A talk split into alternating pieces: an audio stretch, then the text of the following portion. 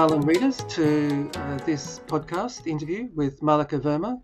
Uh, Malika Verma is the founder of Border and Fall, which is featured quite often in our platform. Uh, firstly, her story about the Sari series, a very innovative opportunity to look at the different ways of uh, using the sari, and a wonderful film by Pooja Kal, uh, Sundasari, which uh, featured in uh, last year's Garland. And on the radar is quite an interesting new project. Uh, is it uh, called Shilpa? Is that the correct pronunciation? Absolutely. Yes. yes, that's right, Kevin. Good. So Shilpa, which is a, a series of catalogues focusing on the work of artisans in India. And Border Fall, uh, one of these very innovative agencies you know, I often look and see what they're doing.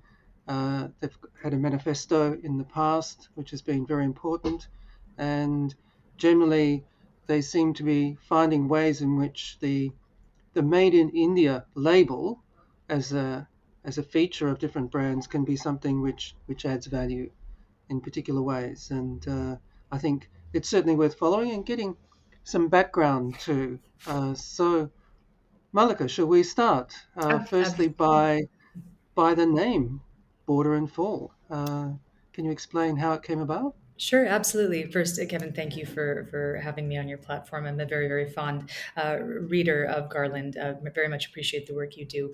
Um, and uh, and so as for Border and Fall, um, you know, Border and Fall is a name that actually was on a long list of brainstorming um, uh, uh, possible names with that I had undertaken with Rashmi Varma, who is a you know a curator and a, and a designer and a long term friend and collaborator of of, of mine. And so years ago we had thought about you know starting things together and uh, border and fall emerged from that brainstorm uh, and the idea with it was um, to look at uh, the duality um, um you know just to explain uh, the the, um, the construction of Asari has two sides. It has um, it has a, border usually, which is uh, heavier weighted, which acts as a hem. And then uh, quite often there's um, when it doesn't have that heavier border, there's there's a, a, fall, so a piece of fabric that's stitched behind it to act as an invisible hem.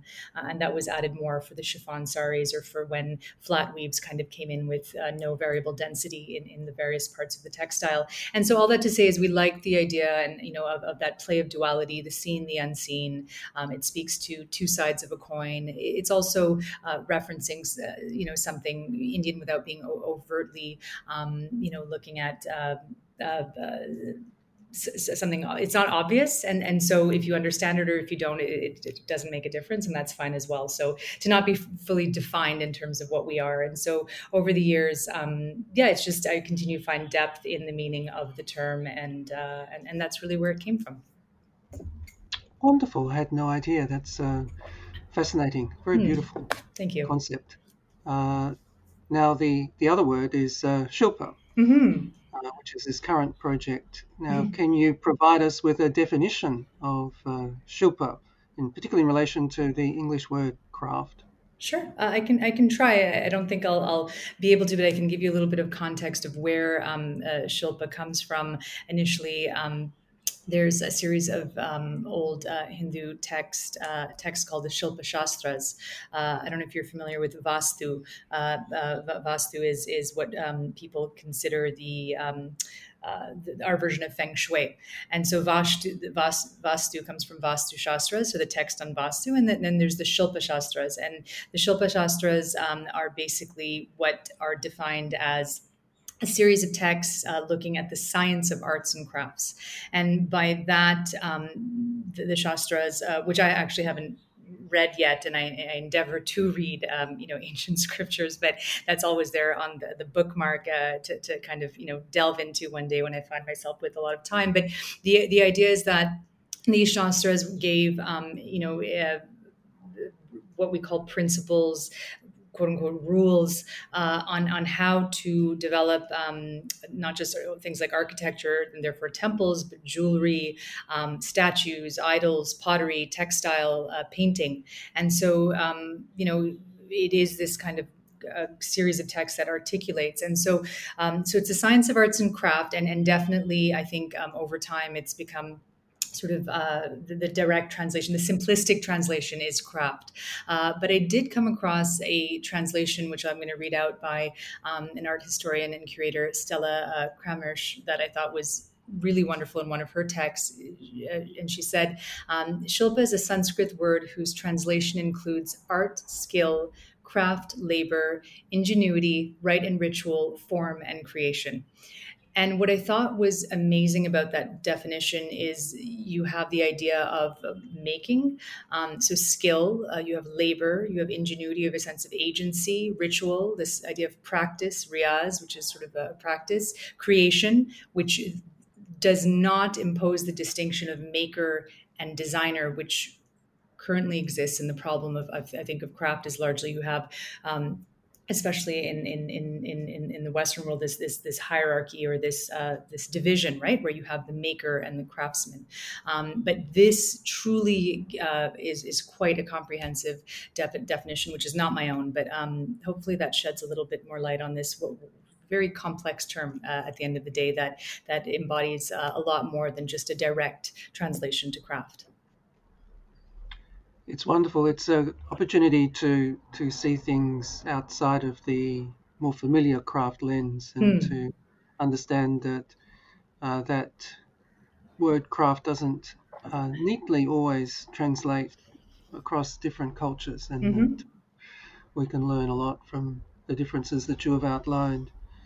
And now for the Shilpa series, mm. uh, can you can you tell us what prompted the, sure. the development? Sure. So, so, so, so, so the Shilpa catalogs are basically a series of digital catalogs that each one uh, dedicated to um, one, uh, one, one craftsman, one maker, one karigar.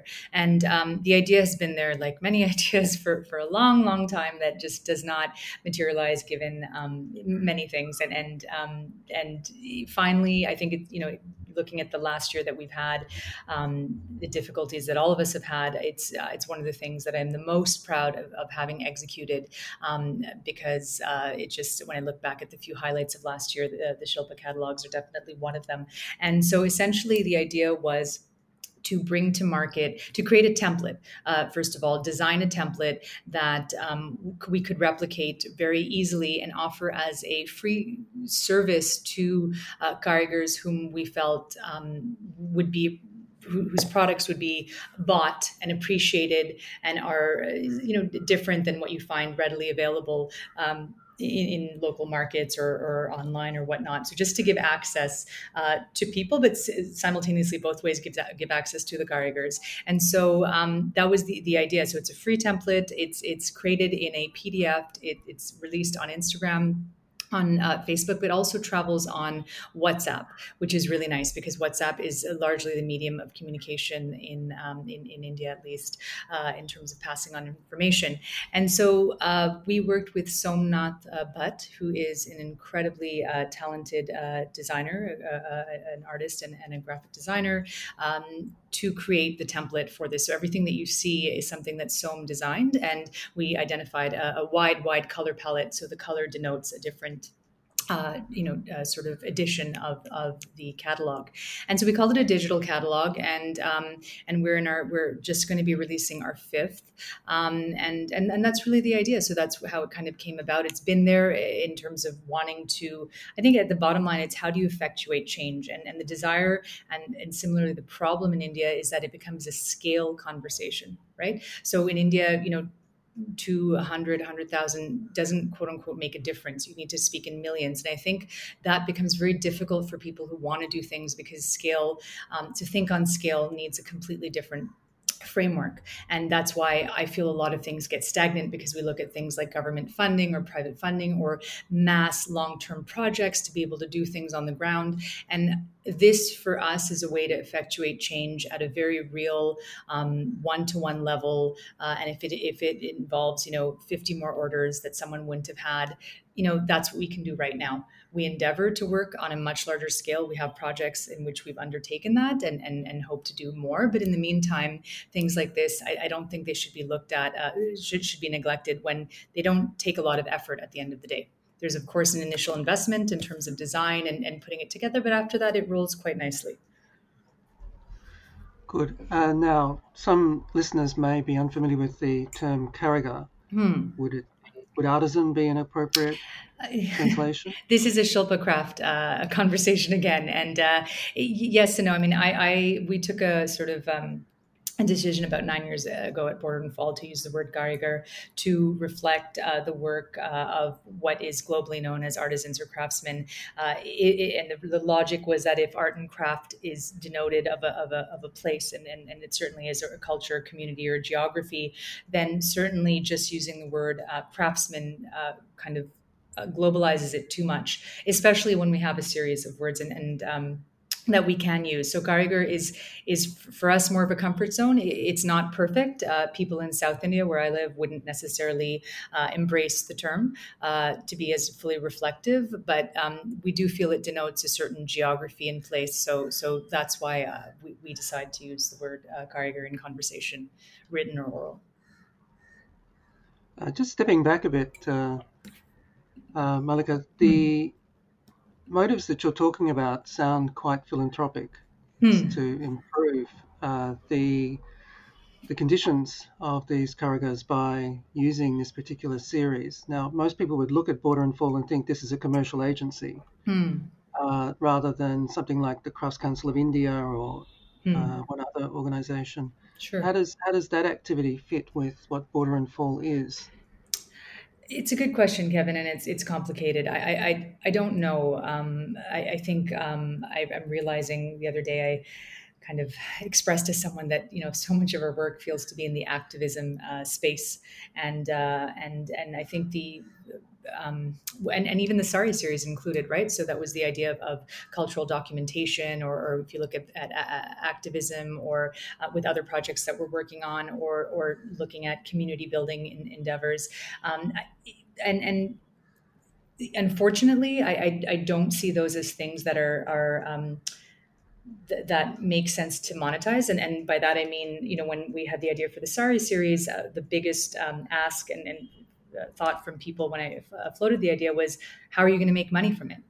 How why don't you you know start a, a, site selling saris and this can be the content for it? Or why don't you make a closed community where you have to subscribe to these things? And i think at the end of the day i, I did feel and i continue to feel very strongly and so does you know the border and fall team that these things have much more value when they're democratized they're free they're giving accessible resources to things that we're not creating. We didn't create the drapes. We're just reframing a way of looking at things right?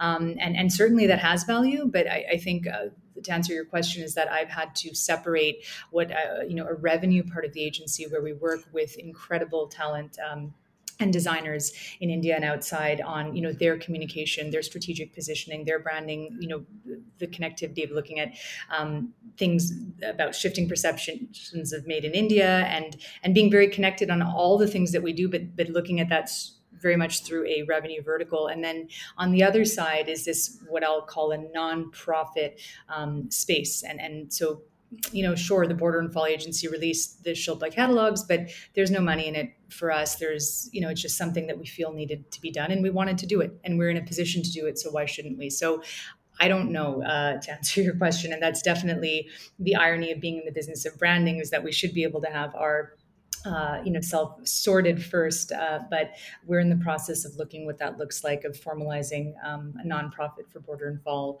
um, you know, and that requires a lot of work and effort. And in the meantime, we just want to continue to roll with uh, what, what were the ideas that we have. Well, maybe maybe it's a good thing that you don't know why why you're doing it in the commercial scene. It's just coming out of something different. Uh, sure, sure we, we never know anyways right even when we think we know we don't know so it's it's okay i'm okay anyway, we should uh, certainly endorse it hmm.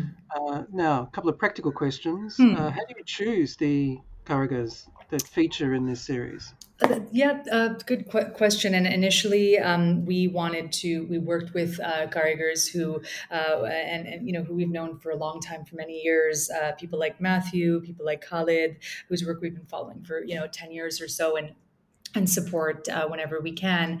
Uh, we also realize that you know people like them have uh, become much more visible over the years and are also well supported. So I think we pivoted a bit after the second um, uh, uh, catalog, where we said, listen, if the point is to bring visibility to those who are not known, if someone's already written about an Architectural Digest, and, and I sit on the jury of the uh, JSW uh, Architectural Digest Craftsmanship Prize, where people like Matthew and all have been brought and nominated and, and actually, um, uh, you know, been recipient, finalist recipients of, of the prize through sort of um, that support from, from our end. And so the question is, do they really need further support? Their ball is already rolling. And of course, everyone needs help, myself included. But can we really look at people who are um, more unknown, unknown to us. And so, uh, actually, uh, part of this just involves um, uh, deep dive research into areas of interest for us, uh, which is completely um, subjective, right? And then the reality is there are millions and millions of deserving people uh, whose work should be brought uh, to light. And so, we have um, a lot to pick from. And um, we do use Ritu Sethi from the Craft Revival Trust has done a phenomenal amount of work over the years She runs an incredible platform, uh, and she also has a database of Karigars within that, where if you subscribe, you have access. So over the years, we've used that extensively to learn and um, you know find some information there or you know speak to people. And so we have a running list of many many people.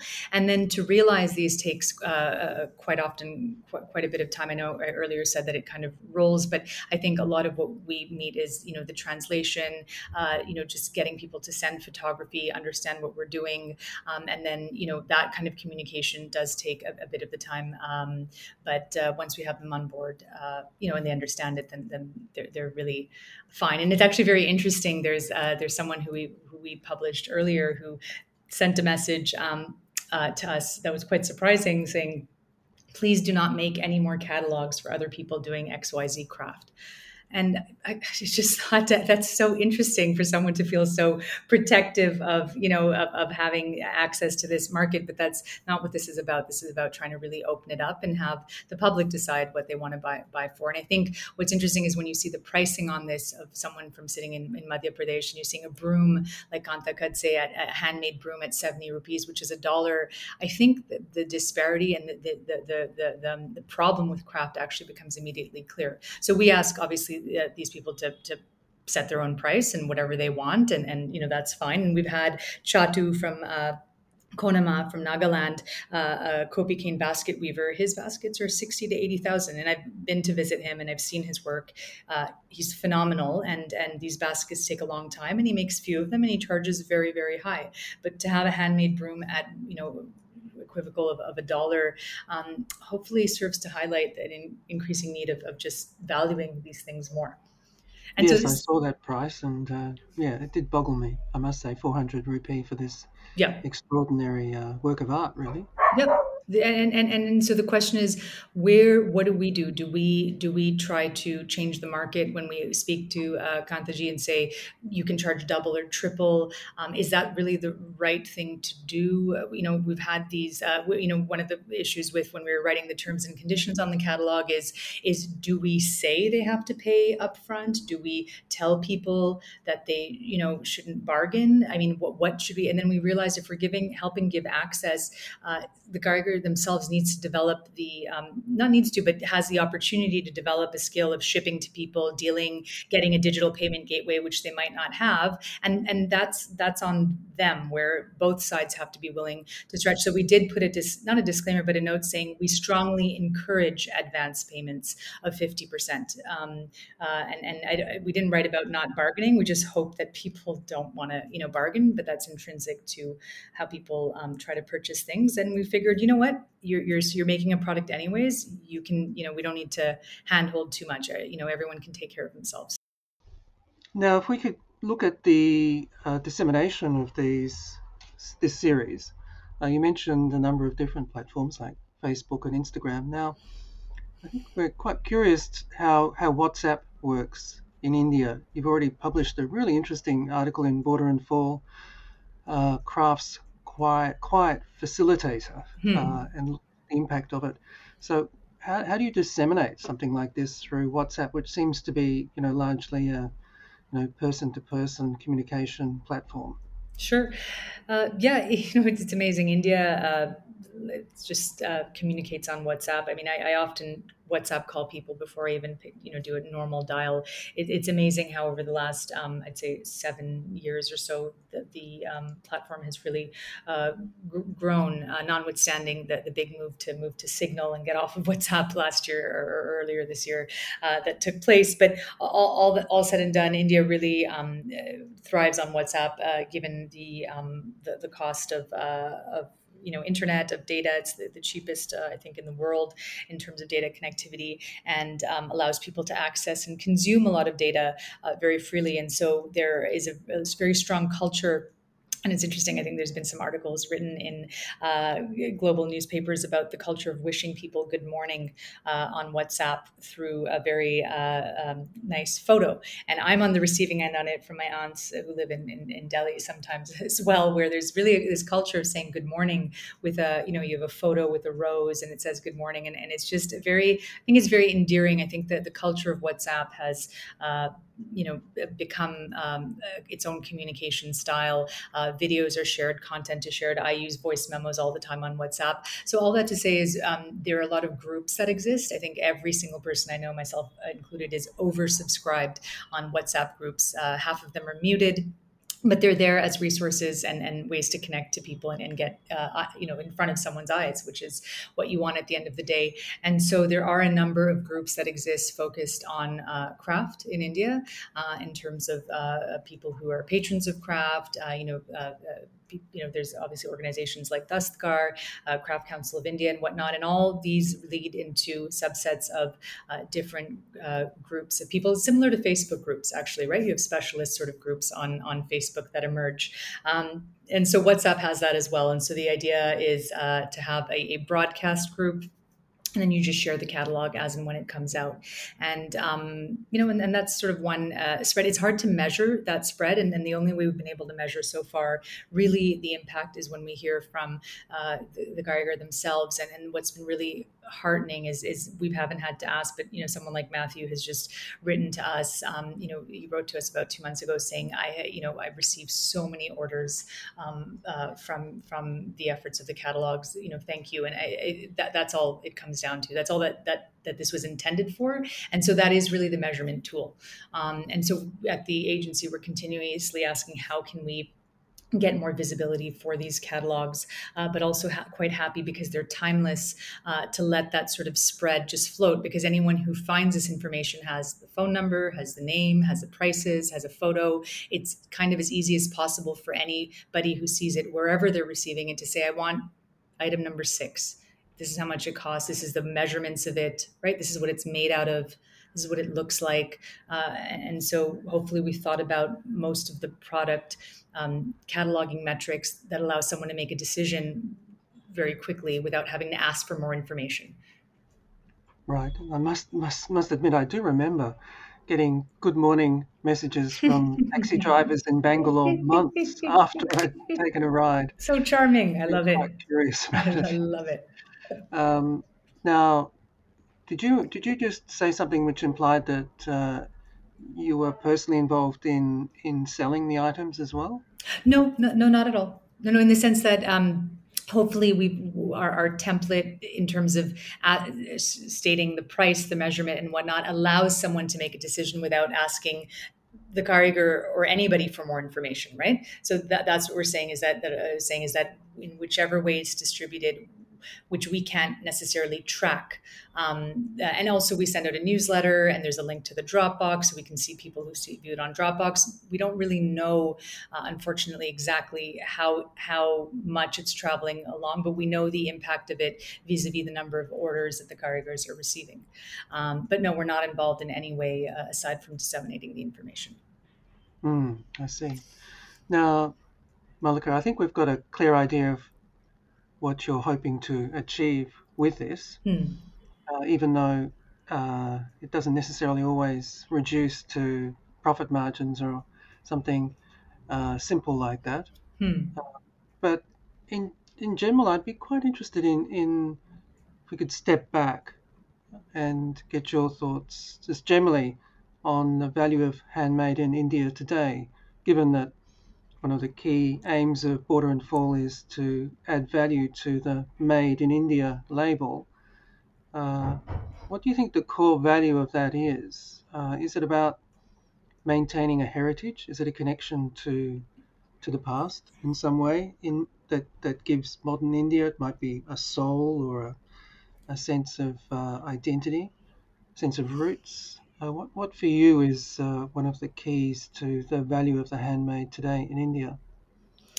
Well, I think uh, the answer to that is is what I valued isn't necessarily what, what is is valued, and, and, whereas there's much that is valuable about craft, whether it's from a uh, utility lens uh, or a decorative lens or you know um, uh, economic lens of livelihoods. I think truly what is what is inherently valuable is is is the hand meeting the mind. I think um, when you have someone who's engaged in work in any capacity, any of us, uh, where uh, there's a holistic uh, approach to work, uh, where you know you're being paid well, you're doing good work, or you're interested and engaged in your work, not mindlessly. Th- those are sort of the I think important. Um, values uh, that that that craft can have, given so much of it is uh, based on um, sort of maybe repetitive, almost meditative meditative um, uh, uh processes, right? I mean, and, and, Gandhi spoke about that extensively.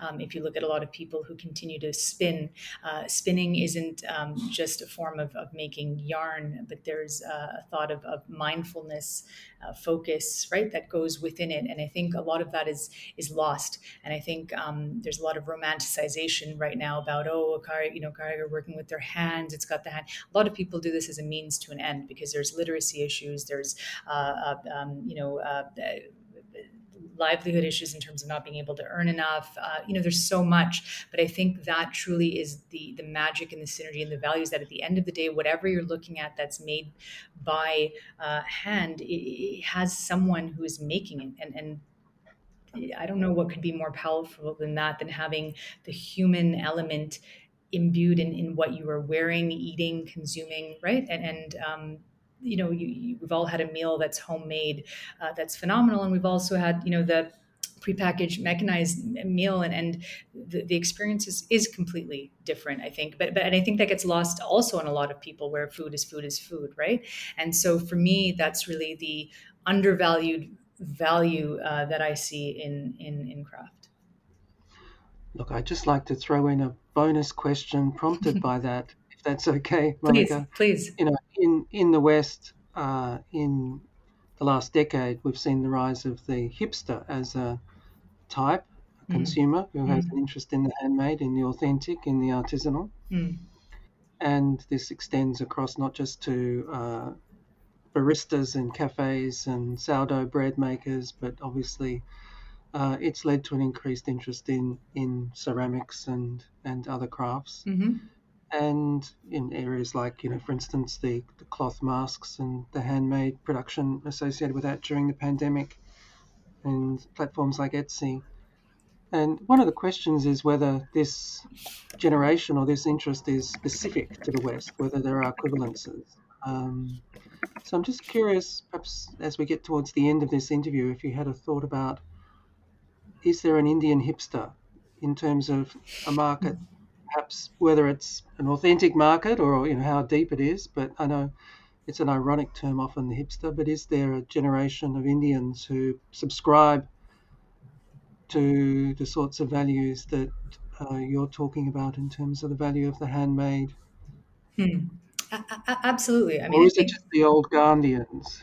Is it uh... not at all? No, no. There's the, that's what's amazing about India. I mean, look, um, fifty um, percent of India as a population is under the age of twenty-five that is uh, nothing but optimistic hope for the future in terms of a young mindset that um, uh, will uh, continue to um, look at uh, identity, culture uh, as they emerge from a generation that is not fettered by the ideas of, um, you know, um, of, of, of, independence or what's happening right now, which is extreme post-colonial thought and that, the kind of the, the, the, the, questioning and the fighting, uh, you know, f- for it, and also the emergence of a sense of of cult, what I call a cultural confidence. That's something in the last I've been here for almost 15 years in India. In the last 10 years, I've seen a very palpable shift to this idea of, of, of cultural confidence, where the validation of the West um, has become less and less relevant. There is a desire to have be part of a global conversation, which is natural for anybody.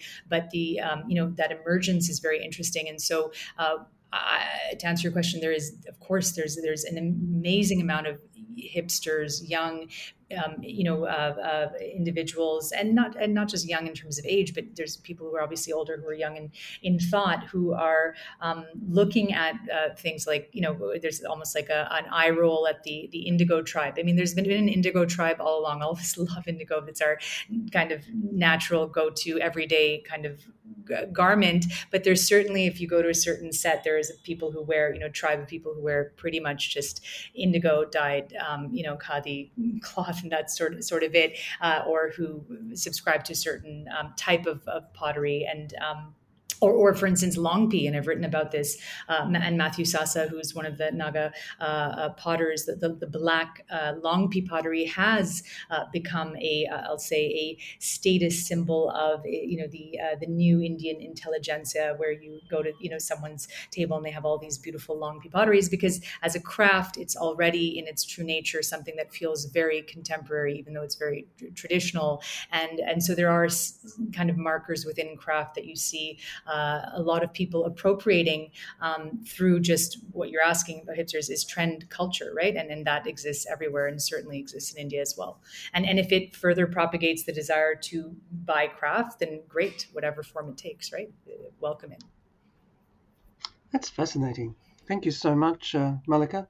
Uh, I think the Indigo tribe sounds like the kind of uh, tribe that I'd be very interested to belong to. It has echoes of the, the of denim uh, in the West, but uh, such a beautiful color and such a wonderful textile. Uh, I just wonder if you've got any future projects that you'd be willing to, to let us know about for us to look forward to, or are things still under wraps?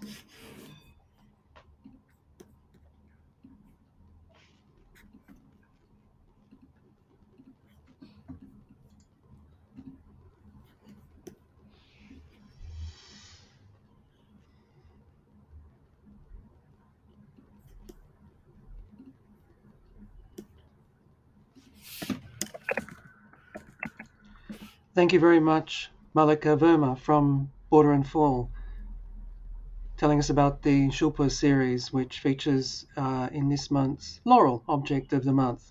We've got some good background on it. All the best.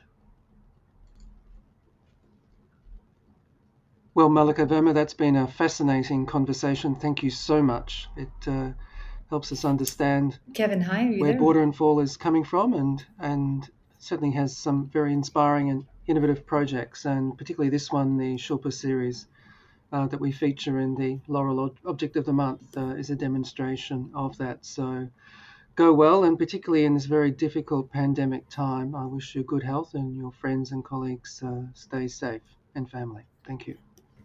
Thanks, Kevin. Uh, always appreciate uh, chatting with you. And uh, like I said, I think the work that uh, Garland is doing is, is very, very important and always happy to participate. Thank you for being interested in our work and all the best to you as well.